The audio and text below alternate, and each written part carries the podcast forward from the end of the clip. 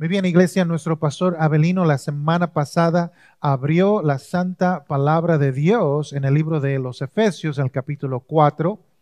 Hoy me gustaría continuar hablando acerca de este hermoso libro, pero con su permiso me gustaría regresar al capítulo 3, a la oración que Pablo hizo al final, en los versículos 14 este, hasta el 21 en este capítulo, eh, eh, este capítulo 3 ha estado en mi corazón y quiero compartir un precioso mensaje que yo siento que es necesario en la vida de nuestros hijos, en la vida de nuestros matrimonios, en nuestra iglesia, en nuestro trabajo, en nuestra vida diaria. El tema es cómo controlar cómo reaccionar, cómo controlar nuestras emociones en medio de un conflicto. Cómo reaccionar cuando el conflicto viene a nuestras vidas. Y déjame te digo que todos aquí, si tú miras alrededor, cada uno de nosotros vamos a tener conflictos en nuestra vida. Hasta la Biblia lo dice, que en este mundo vamos a sufrir. Pero Jesús nos da esa promesa. Pero he aquí, yo ya he vencido al mundo. ¿Cuántos dicen amén a eso? So, va a venir conflictos, va a venir situaciones difíciles. Siendo sincero, después de la pandemia, el nivel de paciencia entre familiares disminuyó. Y sé posiblemente que la razón que eso sucedió fue porque como fuimos aislados, como fuimos, este, nos pidieron forzadamente, nos pidieron de que nos teníamos que quedar en casa.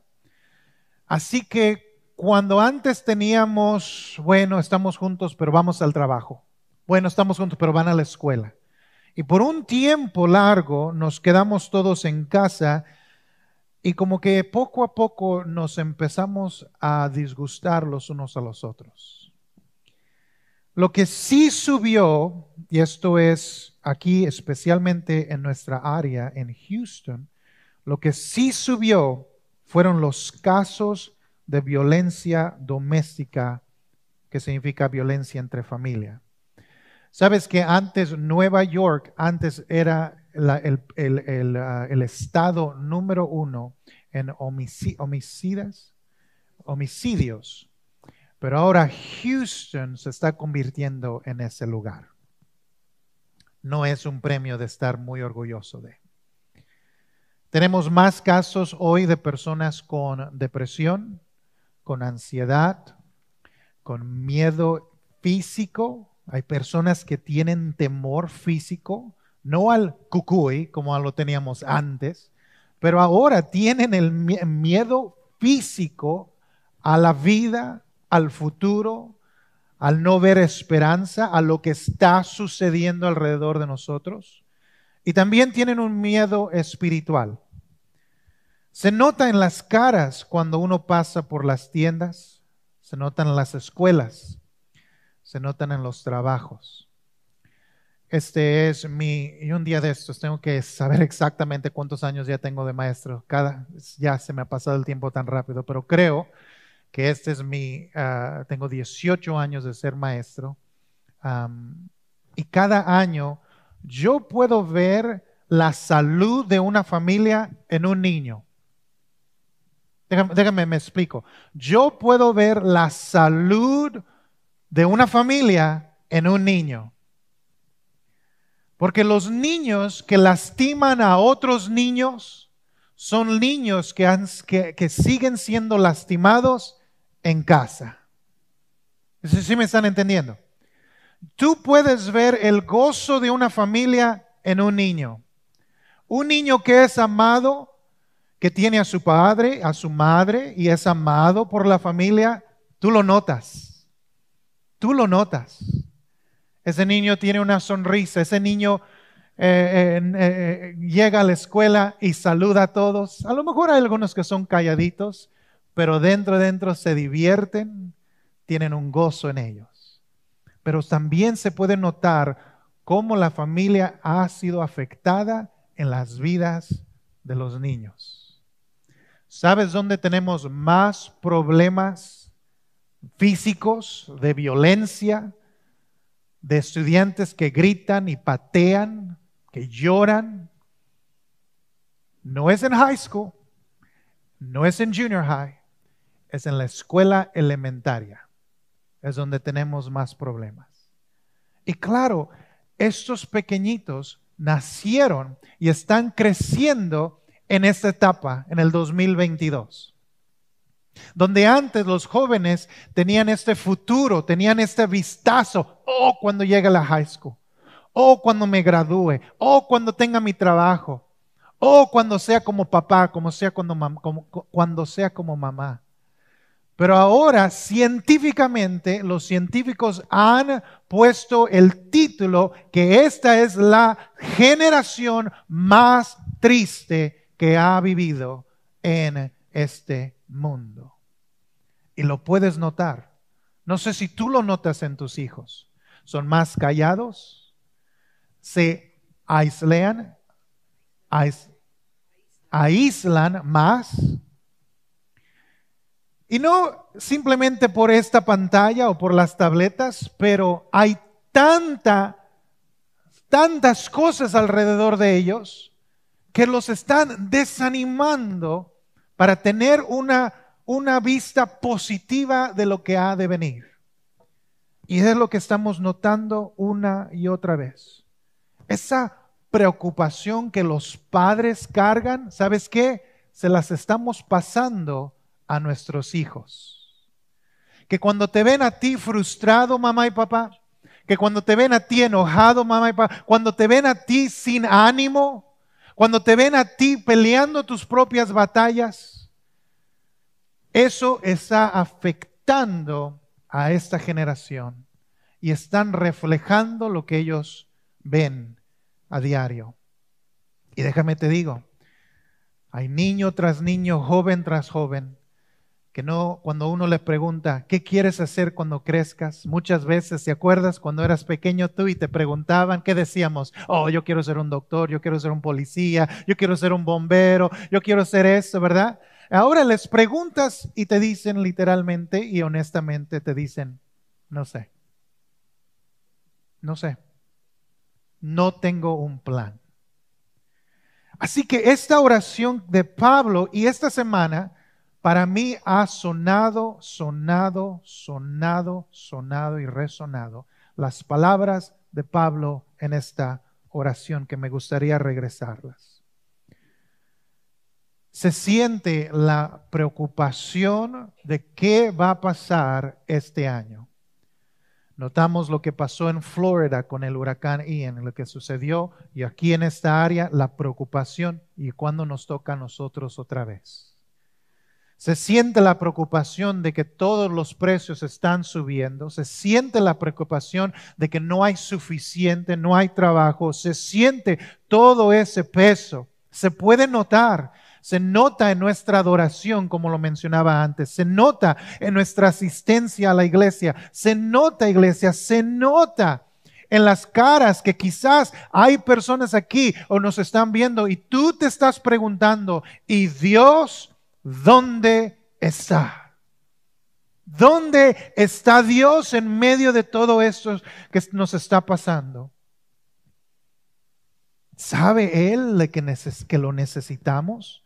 ¿Sabe Él lo que estamos pasando? ¿Sabe Él lo que, eh, lo que me está pasando a mí, a mi familia? ¿Sabe Él? Iglesia, amigo, amiga, tú que nos estás viendo, ustedes que están aquí, Dios está aquí en medio de su pueblo. Dios, Dios está aquí. Él no nos ha abandonado, Él no nos ha dejado. Servimos al Dios de lo imposible. Pero la pregunta es, ¿lo crees? ¿Lo crees que Él es un Dios de lo imposible? ¿O ya se nos ha olvidado de dónde nos ha sacado antes. Mira, nuestra vida tiene tres etapas y esto es diario, diario, es cada hora, cada minuto, cada día, en los lunes, los miércoles, todos los días, cada año. Nuestra vida tiene tres etapas. La primera etapa es una introducción. Y en esa introducción es donde tú eres introducido a una situación, a una historia. Tu historia empieza. Y después llegamos al, punto número dos de nuestra vida. Después de ser introducido, llegamos a un punto donde viene un conflicto, viene un problema. Y mira a tu vecino, mira del otro lado, va a venir un problema, va a venir un conflicto. Sí, va a venir. Siempre vamos a introducirnos a algo, a una situación, a un familiar, a un evento, etcétera, pero siempre va a llegar un conflicto y después del conflicto viene la solución. Viene eh, eh, eh, el, resultado o resolvemos ese conflicto, ese problema. Pero iglesia, siempre vamos a pasar por algo. Alguien se burla de ti, tu corazón es quebrantado, pierdes el trabajo, alguien en tu familia uh, se pasa de este mundo, etc. Siempre va a venir algo. Pero, iglesia, quiero que sepan que todos al pasar por los conflictos no podemos controlar las acciones de otros. No podemos controlar las bocas de otros, no podemos controlar los pensamientos, no podemos controlar nada de eso, pero lo que sí podemos controlar son nuestras reacciones a lo que nos está pasando. ¿Cómo nos comportamos cuando llega esa llamada inesperada? ¿Cómo nos comportaremos cuando recibimos esas malas noticias? ¿Cómo responderemos cuando todo sale mal? Y no sé tú, pero hay situaciones en mi vida que cuando algo salió mal, unos minutos después, algo más salió mal y algo más salió mal. Y algo. ¿Cómo vamos a responder a eso? Y por eso Pablo ora esta oración en el capítulo 3, empezando con el versículo 14, que dice lo siguiente.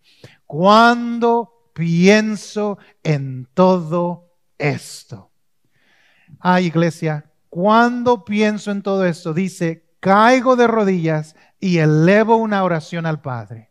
Déjame te digo que como tú, este equipo pastoral, eso es exactamente lo que nos pasa en todo restaurante, pensamos en ti. E, en toda tienda, pensamos en ti. Eh, eh, en toda casa donde visitamos, empezamos hablando acerca del clima, de los astros y de todo lo que está sucediendo, pero nunca falla, ¿verdad que sí, pastores? Nunca falla que la conversación que tenemos acerca de quién sabe qué siempre regresa para la iglesia. Cada vez que pensamos en ustedes, nosotros, dice Pablo, caigo de rodillas y elevo una oración al Padre. Que esa sea nuestra actitud cada vez de que pensamos en nosotros. Que cuando yo vengo en tu mente, diga, Señor, yo lo pongo en, tu, en, eh, oración. Que cuando ustedes vienen en nuestra mente, Señor, los ponemos, los elevamos en oración al Padre. ¿A cuál Padre?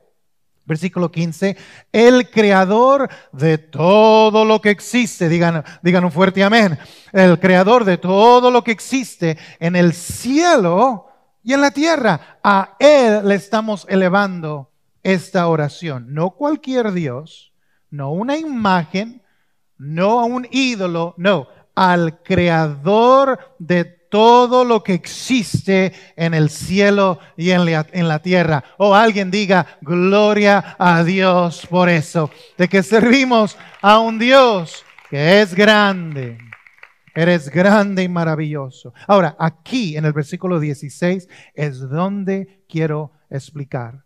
Porque aquí es donde Pablo dice, eso es lo que hago, estoy orando al creador del mundo y de la tierra y eso es lo que le pido a él.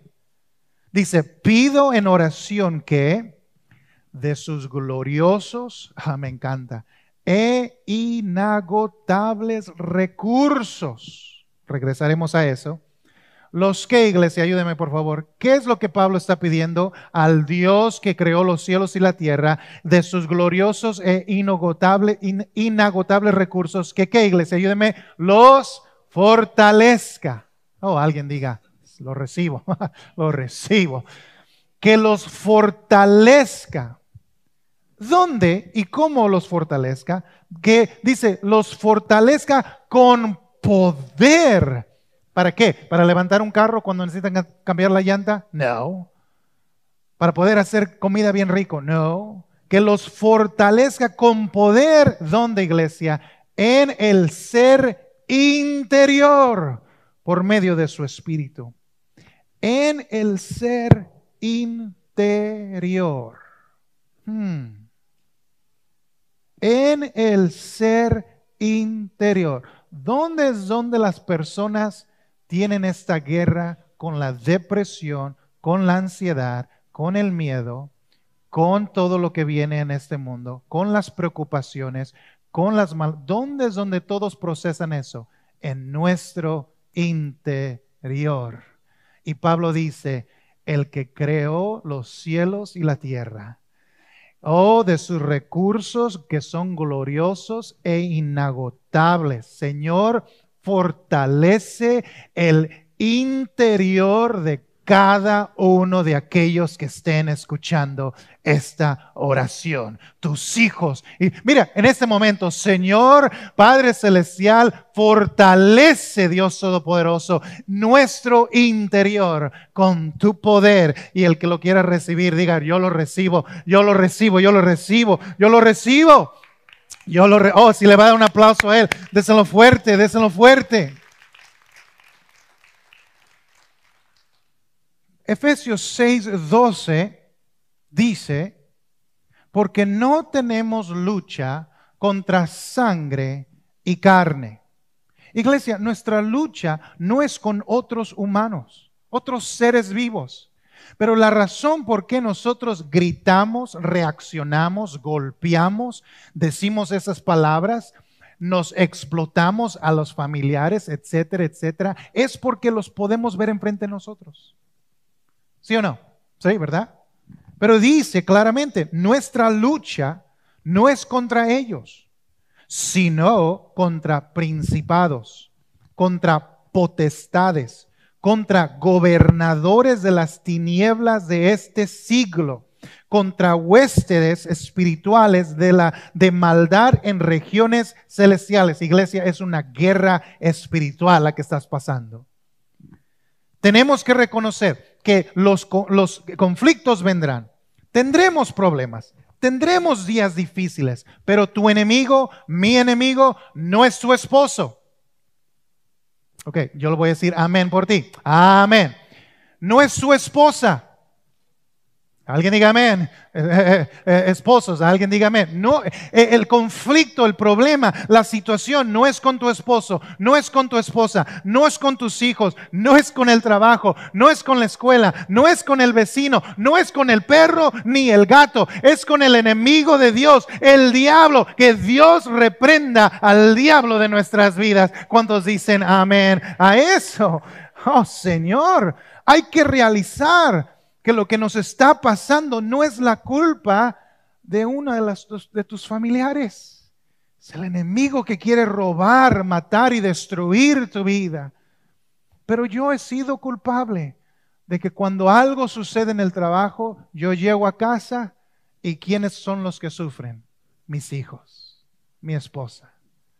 Voy a ser sincero, voy a abrir mi corazón hacia ustedes y ustedes por favor sean testigos si es lo mismo. Pero hay veces donde mi esposa me tiene que decir, ¿sabes qué? Mejor ve date una vuelta y cuando te calmes puedes regresar a casa. Porque todo, todo empieza a, a molestarte. El remor control no está donde debe de estar y aún explota. ¿Sí o no? ¿Sí? Porque ¿qué sucede? Somos como unas, unas, unas latas de soda de todo el día nos están y cuando cualquier cualquiera que abra un poquito explota esa situación. Iglesia, el pueblo de Dios debe ser el pueblo con esa confianza y esa aseguranza de que no estamos solos. Dios está aquí con nosotros y lo que nos está pasando, el conflicto, el problema, la situación, no es causa de nuestros, de nuestros seres queridos, es la causa de que el enemigo tiene un plan también para tu vida y es para matar, para destruir, para robarte ese gozo. Ah, en ese momento tú tienes que realizar, ah, ah, ah, ah El enemigo no tiene ningún poder en este lugar, no tiene ninguna, ninguna, este, nada en mi situación. Al contrario, Dios reprenda al enemigo. Dios, te invitamos a este momento para que tú entres y nos ayudes con esta situación. Cuando sientas que el conflicto está ganando, cuando sientas que, está, que estás perdiendo esa batalla, hay que clamar a Dios.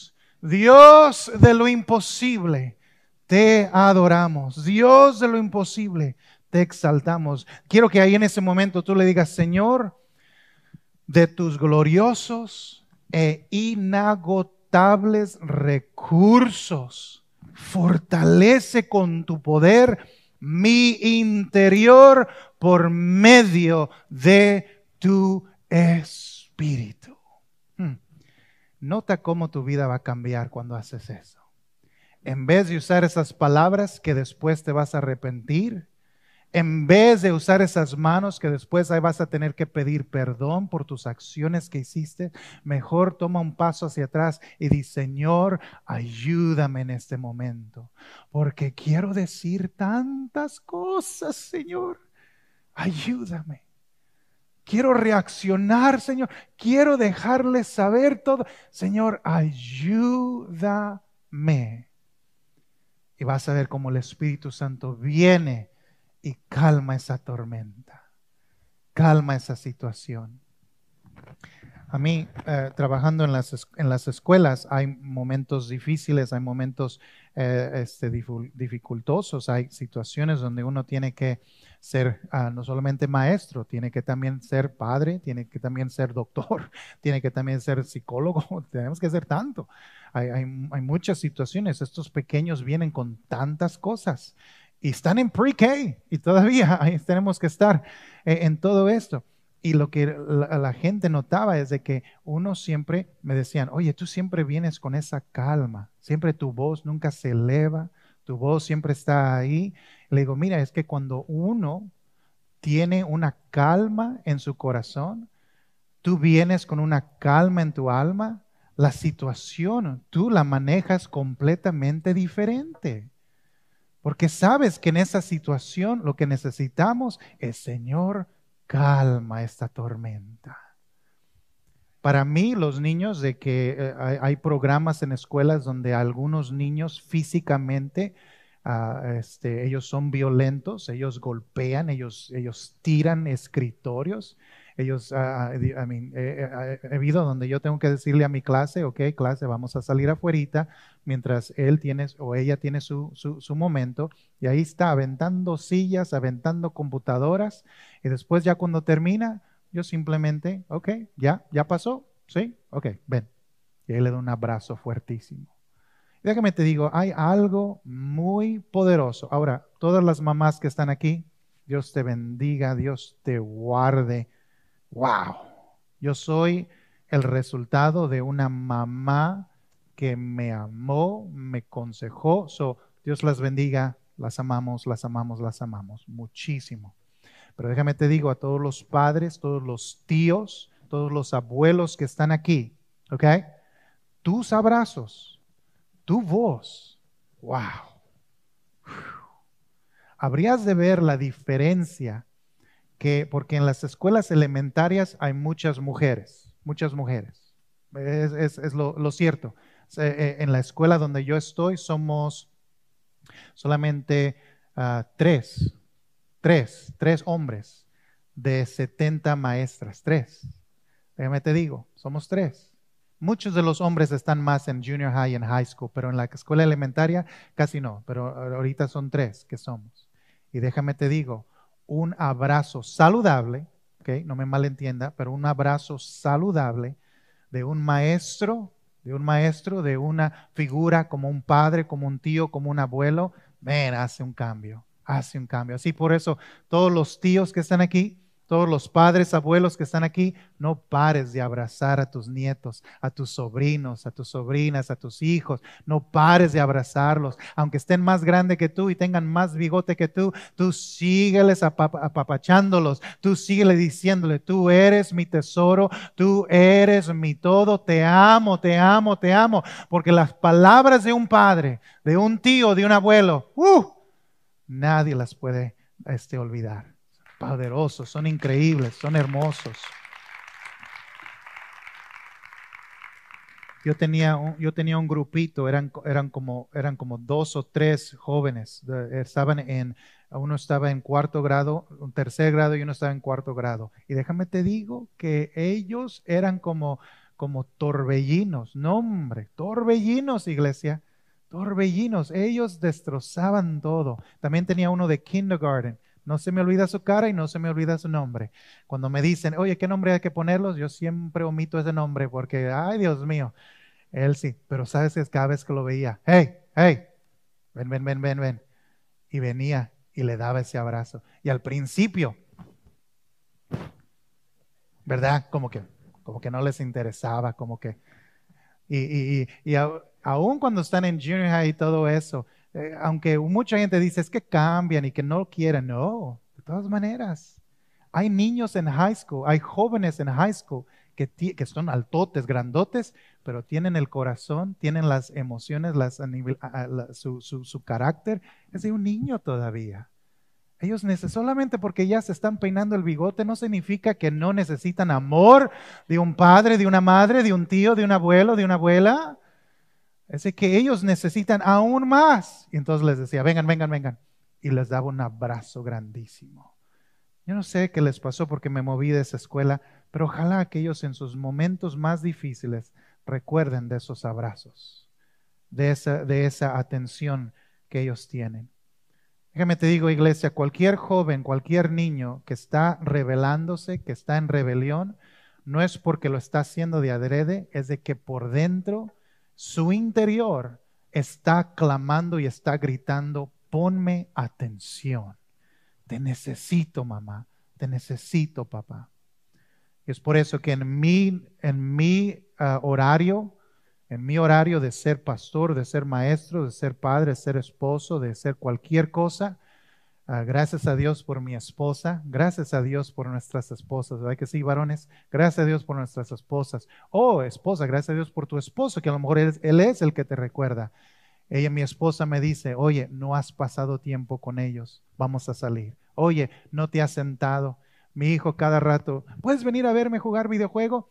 No, no me interesa el videojuego. Puedes venir a ver. Lo que está diciendo es, papi, puedes simplemente venir y tomarte un tiempo de todo lo que tienes que hacer y simplemente mira lo que estoy haciendo. Entonces ahí voy para arriba y ahí me siento. Y aunque no me interesa lo que está jugando para nada, pero a él me interesa tanto que puedo hacer ese tiempo. ¿Sí me están entendiendo? Y vas a ver la diferencia. Pablo dice, es el interior que necesita esa fortaleza. Es el interior que necesita. Es el interior y con esos gloriosos e inagotables recursos, Señor, fortalécenos. Mi hermano, mi hermana, tú y yo no estamos solos.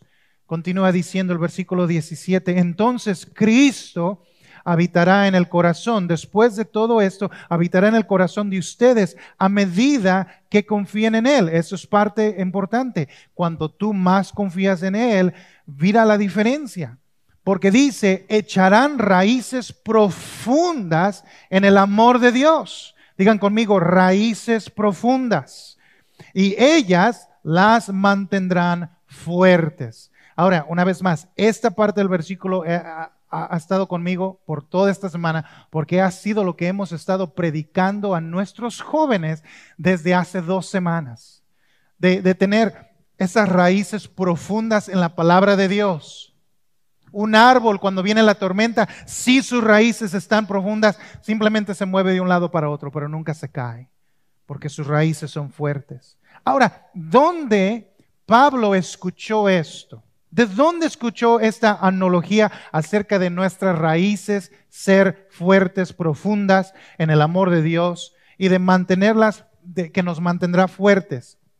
Bueno, si vamos al libro de Jeremías, en el libro de Jeremías capítulo 17, y eso fue lo que hablamos el miércoles pasado, tuvimos un servicio juvenil increíble, hermoso. Eh, el lobby estaba lleno de jóvenes, pero lo que me encantó más, iglesia, es de ver una pared de adultos, de padres y mamis que nos estaban ayudando a pasar comida, a orar por los niños, a interceder por ellos. Oh, esto es increíble y hermoso. Sigan trayendo su juventud. Dios está haciendo algo en medio de ellos y a Dios sea la gloria y a Dios sea toda la honra.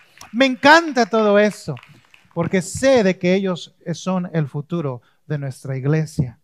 So, en el libro de Jeremías, y eso es algo que yo aprendí, cada vez más que abres la Biblia, aprendes algo nuevo. So, estoy en el capítulo 17, versículo 7, y eso es lo que Jeremías dice. Dice, pero benditos son los que confían en el Señor y han hecho de que el Señor sea su esperanza y confianza. Si tú confías en el Señor y tú has hecho el Señor que sea tu esperanza y tu confianza, Jeremías dice que tú eres una persona bendita. Benditos son los que confían. Versículo 8. Ah, aquí viene esta misma ejemplo, esta misma analogía que estaba hablando Pablo, versículo 8. Dice que estas personas que confían, que han hecho el Señor su esperanza y confianza, ¿qué dice iglesia? Dice que son como árboles, ayúdeme por favor, son como árboles plantados junto a la ribera de un río. Si saben de lo que está hablando Jeremías. Es un río, una ribera es al lado de ese río dice que sus raíces, que se, con raíces que se hunden, ¿dónde iglesia? En las aguas. So, una vez más, cuando tú leas la Biblia, tú tienes que hacer todas estas fotografías y películas en tu mente. So piensa, imagínate un árbol al lado de un río y sus raíces son tan profundas que están inundadas en el agua. O sea, no nomás tocando el agua, no nomás así un poquitito, no, no, no, están, eh, que están hundidas en el agua. ¿Y qué es el resultado de una persona que confía en el Señor, que ha puesto su esperanza y su confianza, lo han hecho el Señor, que son como estos árboles, que sus raíces eh, son tan profundas en el agua? Bueno, mira lo que dice. A esos árboles, hablando de ustedes, de, de mí y de ti, a esos árboles no les afecta el calor. ¿Por qué? Sus raíces son profundas. Ni temen los largos meses de sequía. ¿Por qué? Porque sus raíces son profundas.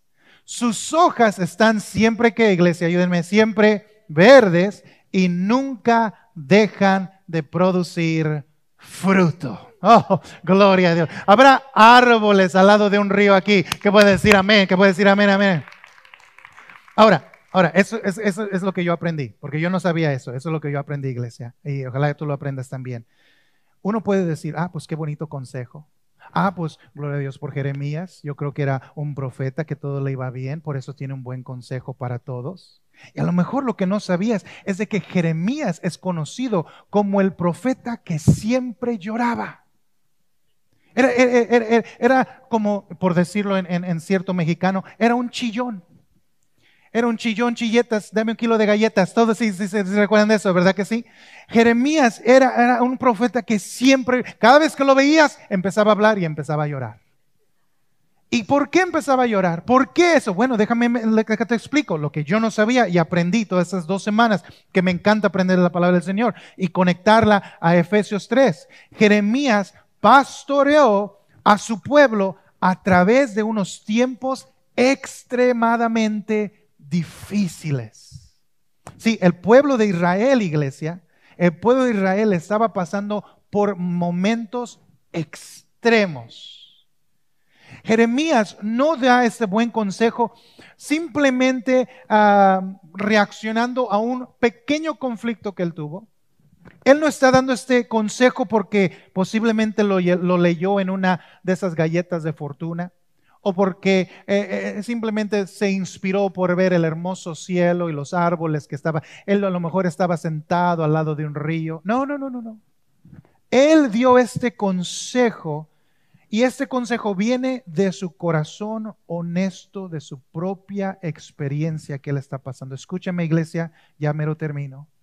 En el, e, este antiguo profeta estaba pasando por Israel, estaba pasando por una guerra masiva. Un país, su país, perdón, fue capturado por el imperio ah, babilónico, destrozado, quemado completamente hasta las raíces de sus hogares. Jeremías vivía afuera del pueblo y una mañana cuando se despertó, notó que su bella ciudad y su pueblo habían sufrido un ataque terrorista. Miles de personas murieron y algunos que sobrevivieron fueron desplazados como refugiados o fueron capturados y llevados a Babilonia.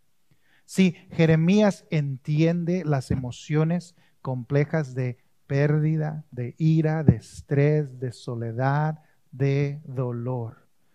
No da algunos consejos simplemente por darlos, sino que los da porque él mismo pasó por esa, ese conflicto difícil. Y Jeremías dice que el secreto para producir fruto en medio de esta situación difícil es de mantener tus raíces profundas en Cristo. De mantener, cuando algo pasa en tu vida, mantén tus raíces profundas sobre Cristo y vas a ver que nada te va a mover de un lado a otro.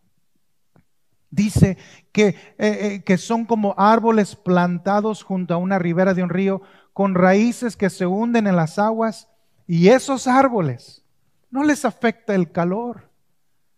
Y tú y yo viviendo en Texas, tú sabes lo que se siente de calor.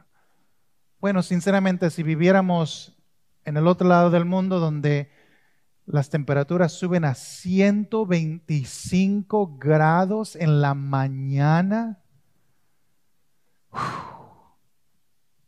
calor. Pero este árbol, iglesia, no se preocupa. ¿Por qué? Sus raíces están profundas en el agua. Oh, que cuando viene ese calor, esa presión, esa incomodidad, esos problemas, Señor, yo sigo confiando en ti, Dios Todopoderoso. Oh, Señor, aunque, aunque la situación arde, aunque la situación es incómoda, aunque lo que está pasando, Dios mío, quítalo, pero no me voy a mover de aquí, porque mi confianza no está en Walter Mercado, mi confianza no está en leer la palma o leer las cartas o leer la revista o leer este, e, etcétera, etcétera. Mi confianza está en el Dios de los milagros, en el Dios de esta palabra, en esta Biblia. Por eso yo no me muevo de aquí. Dice que esos árboles no les afecta ni el calor ni temen los largos meses de sequía. Dios, ¿dónde estás? Es, una temporada de sequía en nuestras vidas. Cuando Dios se mantiene silencio, es una temporada que puede sentirse de sequía. Pero porque tus raíces están o este, eh, eh, hundidas sobre el agua, abajo del agua, tú sabes que a pesar de cuando el Señor se mantiene silencio, tú sabes de que Él obró antes, puede obrar hoy y puede obrar mañana. Dios sigue siendo Dios. Yo no me voy a mover de aquí. Dios sigue siendo Dios.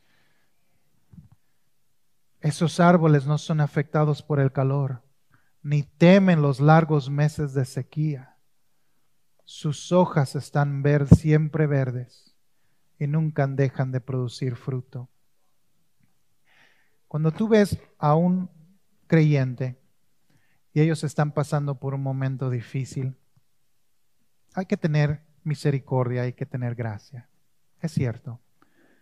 Pero si tú eres la persona que estás pasando por esa crisis, por ese conflicto, no cambies tu actitud, no cambies tu esperanza, no quites tu vista de Jesucristo. Porque iglesia, el mismo Dios que te liberó antes, te liberará ahora y te liberará después. Deja que tus hojas sigan siendo verdes. Deja que todos produzcan fruto. Mire, voy a y ya voy a terminar con eso. Pero mire, yo abro mi corazón cada vez que predico aquí, yo soy sincero. Pero hay veces donde la situación pasa en el trabajo, pasa en la casa, pasa donde quiera y no falla, no falla que uno está teniendo un mal día. ¿Sí me está entendiendo? Yo, no soy el único que tiene malos días, ¿verdad que no? Del trabajo, de la presión, de, especialmente durante los exámenes en el mes de febrero, en el, mes de enero, febrero, marzo, abril, mayo, todos los meses casi, ¿verdad que sí? Uno está así, uno que ya casi no quieres ver a tus compañeros o ver a los niños. Es por eso, iglesia, que el fin de año cuando los maestros dicen, nos vemos, adiós, y adiós, y ya ves que ustedes van al salón y saluden y quieren tomarse fotos con las maestras, ¿verdad que sí? Ok, quiero decirles sinceramente que queremos que ya se vayan lo más rápido posible para que así nosotros, ¡eh, gloria a Dios! Tuvimos otro año, ¿ok? Voy a ser sincero. Ah, ustedes también, cuando, ya, cuando empieza la escuela? cuando cuando empieza la escuela? Ya la semana que viene, ay, gloria a Dios. Hasta los llevan a las cinco y media de la mañana, ya están los niños ahí, ya bien dices. Entonces, el, el, sentido es mutual, ¿verdad que sí? Eh, eh, pero bueno, cuando nunca falla, iglesia que cuando uno está pasando por un momento difícil, siempre llega esa llamada. Oiga, pastor, puede orar por mí. Oiga, pastor, me está pasando eso. Nunca falla. Y uno como un creyente, no como un pastor, como un creyente, siempre tiene que estar listo para dar ese fruto, para dar ese consejo, para decir, mira, hermana, hermano, Sabes, yo estoy pasando por lo mismo, pero sabes que nuestras raíces están en Cristo. Hay que seguir adelante. Oh, nuestras raíces están en el agua. Hay que seguir adelante. Hay que seguir adelante. Hay que seguir adelante. Hay que seguir adelante. No dejes de, que tus raíces, no deja, perdón, que tus raíces crezcan. Es por eso que te damos toda oportunidad lunes oración, miércoles grupos de vida, servicio de jóvenes, los domingos en la mañana. Y, déjame te digo, ustedes que tienen jóvenes, que solamente hablan inglés, tráiganmelos en el servicio de inglés. Tráiganmelos en el servicio de inglés. Déjenlos que ellos escuchen la palabra de Dios en su idioma. Déjenlos aquí, nosotros los cuidamos. Y luego ustedes vienen al servicio de español y así se van a casa. Pero déjenlos que ellos escuchen la palabra de Dios en su, en su este, idioma, para que ellos también, sus raíces sigan creciendo más profundas en Cristo Jesús. En Cristo Jesús en Cristo Jesús. Pablo dice, Señor, en todos tus recursos inagotables y gloriosos, fortalece, y ahora tengo una conexión, fortalece las raíces de cada uno de nosotros, que cada vez sean más profundas y más profundas y más profundas y más profundas. Y venga lo que venga, eso es lo que hacemos, iglesia. Así. Y a veces se siente, ¡uh! ¡Ay, Señor! ¡Ay, Dios mío! ¡Ay, Dios! ay, pero Señor, yo sigo confiando en ti! Y a veces se siente, ¡ay, Señor! ¡Ay, Señor, ayúdanos! Y ahí regresamos. ¿Sí me están entendiendo? ¿Alguien está pasando por algo así similar? ¿Sí me están entendiendo? ¿Dónde está? Señor, pero aquí. ¡Ay, Señor Todopoderoso! ¡Ayúdanos, por favor! Y ahí, ok, ahí está. Que nos muevan para un lado, para otro, pero nunca nos quiten de donde nosotros pertenecemos. Le voy a pedir que se ponga de pie. Ahora, nuestro hermano este, Lupe y su equipo, ellos trabajan en las yardas, ellos nos han ayudado muchísimo. Allá afuera, mi, eh, eh, esa iglesia, todo lo hermoso, las hojas, los flores, los árboles que están allá, ha sido el resultado de su trabajo y gloria a Dios por eso, ¿verdad? De que ellos hacen un hermoso, hermoso trabajo. Ahora, mi hermano, él está aquí y él puede este, ser testigo. Yo, yo no soy experto, este, yo no tengo un dedo verde, como dicen, un green thumb. Yo lo tengo como amarillo, ¿verdad? Porque todos mis o algo por así. Eh, mi mamá y yo tuvimos esta conversación ayer de que nuestra yarda de atrás, ayuda, ayuda, ¿ok? Socorro, sí, socorro, por favor. Porque, bueno, ok, pero él está aquí, él puede confirmar esto. Para que un árbol, hermano, para que dé fruto, hay un proceso. Hay, unas cosas que son necesitadas. Se necesita tierra, se necesita buena tierra, se necesita agua, se necesita lodo, pero también se, necesita hay una, eh, pesticida, un, es un pesticida que es para proteger al árbol de, animalitos y todo eso. Y también hay que echarle fertilizante. ¿Ok? Y no quiero ir en detalles, pero ustedes saben que es fertilizante. ¿Verdad que sí? Iglesia, para que un árbol crezca, necesita todas estas cosas. Todos esos elementos para que un árbol crezca y dé buen fruto. Y déjame te digo, cuanto mejor el fertilizante es, más fruto va a dar ese, ese, árbol. Cuanto más mejor la tierra es, más mejor. Eh, eh, cuando pasó el freeze, ¿se acuerdas del freeze? ¿Se acuerdas de que pasó? Que todos nos congelamos, ¿te acuerdas de eso? Ok, creo que todavía algunos están congelados en este día. ¿Pero qué? ¿Pero te acuerdas de eso? ¿Te acuerdas?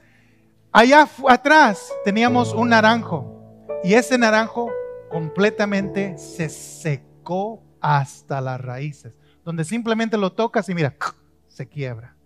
Pero si uno quiere que ese árbol reviva de nuevo, hay que ponerle todos esos elementos. Lo que estoy diciendo para terminar, mira todo lo que te ha pasado en tu vida. No lo tomes como un castigo, no lo tomes como, ay Dios mío, ¿por qué yo? Tómalo como elementos, como materiales, como lo que es necesario para que tú como un árbol sigas creciendo y puedas dar más fruto, dar más fruto, dar más fruto. Que puedas dar más fruto. Termino. Filipenses 4:6 dice, no se preocupen por nada. En cambio, Oren por todo. Ese es Filipenses eh, capítulo 4, versículo 6. Eh, eh, oren por todo. Díganle a Dios lo que necesitan y denle gracia por todo lo que Él ha hecho. Así, versículo 7, experimentarán la paz de Dios que supera todo lo que podemos entender. La paz de Dios cuidará su corazón y su mente mientras vivan en Cristo Jesús. ¿Alguien puede levantar sus manos, darle un aplauso y recibir la bendición de Dios? Gracias Cristo. Gracias Cristo. Gracias Señor. Gracias Señor por todos los elementos que pasan en nuestra vida para poder crecer. Gracias, Señor.